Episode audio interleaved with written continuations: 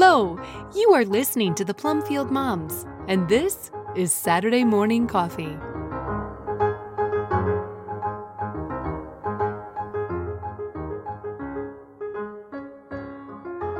I Thank You, Father, a reflection by Diane Pendergraft, posted on August 25, 2023. All scripture quotes are from the English Standard Version unless otherwise noted. A few years ago, a group of friends would occasionally spend an evening sitting around our piano singing hymns. After one song was through, someone would call out the page number of another favorite for us to sing next. Most of us knew and loved the same hymns, but once in a while someone would suggest one I didn't know. A new one to me was Day by Day by Carolina Sandell. It begins Day by day, and with each passing moment, strength I find to meet my trials here. The song is about trusting God through blessings and tribulation. It says we can trust God because He whose heart is kind beyond all measure gives unto each day what he deems best. Lovingly, its part of pain and pleasure, mingling toil with peace and rest. I was picking out the alto part while listening to others sing the melody, singing the words, but not thinking too much about them because I can only do so many things at once. Then the last sentence went straight to my heart. Help me, Lord, when toil and trouble meeting, ere to take as from a father's hand, one by one, the days, the moments fleeting, till I reach the promised land. Ere to take as from a father's hand. There was a lot to think about in that short phrase. A picture flashed through my mind of a small child reaching up to take whatever her father holds out to her with no thought other than that, if he is giving it, it must be something good. How many of us have those sorts of memories about our own fathers? If we don't, how does that affect the way we perceive what Jesus said about childlike faith? What do I believe about God as a good father? This reminded me of something I had noticed while studying the book of Matthew. In chapter 11, Jesus says, I thank you, Father, Lord of heaven and earth, that you have hidden these things from the wise and understanding and revealed them to little children. Yes, Father, for such was your gracious will. Matthew 11:25 and 26.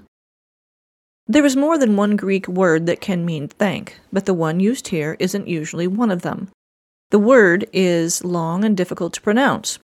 One part of the word is the root ex, meaning out. The other part of the word is homologeo, which means to assent. The primary definition is to confess, admit, profess, or express agreement with.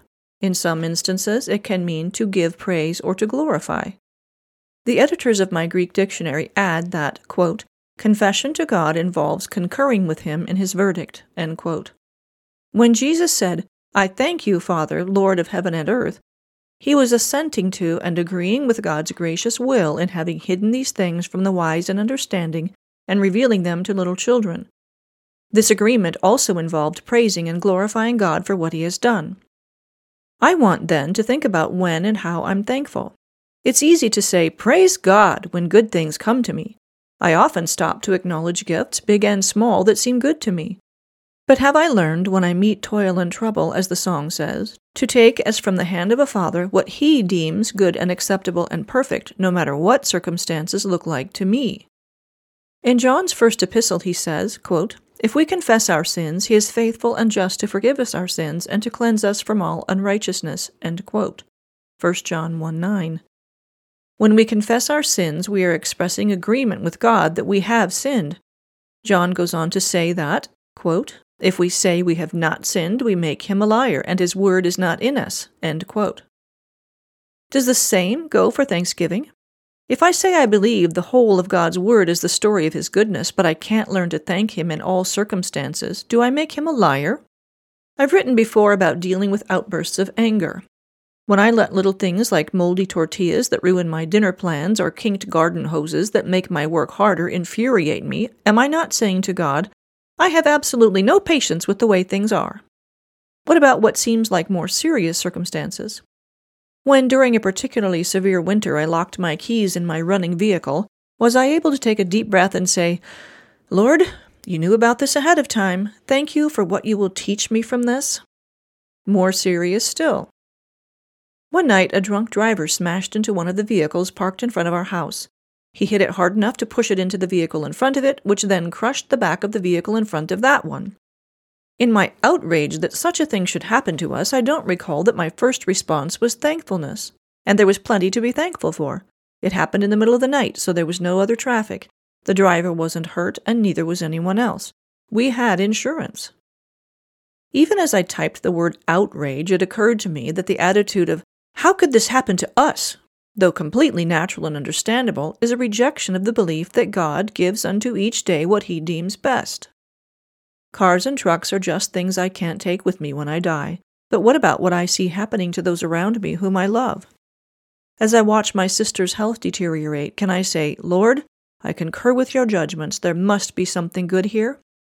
As my mom's dementia progresses, will I be able to agree that his heart is still kind beyond all measure and the outcome he has in mind is good? I believe that Jesus was teaching us that true thanksgiving is concurring with God's right judgments. Whether circumstances look good to me or not, I want to be transformed by the renewal of my mind. Quote, For who has understood the mind of the Lord so as to instruct him, but we have the mind of Christ? End quote. 1 Corinthians 2.16. Quote, through him, then, let us continually offer up a sacrifice of praise to God, that is, the fruit of lips that acknowledge his name. End quote. Hebrews 13:15.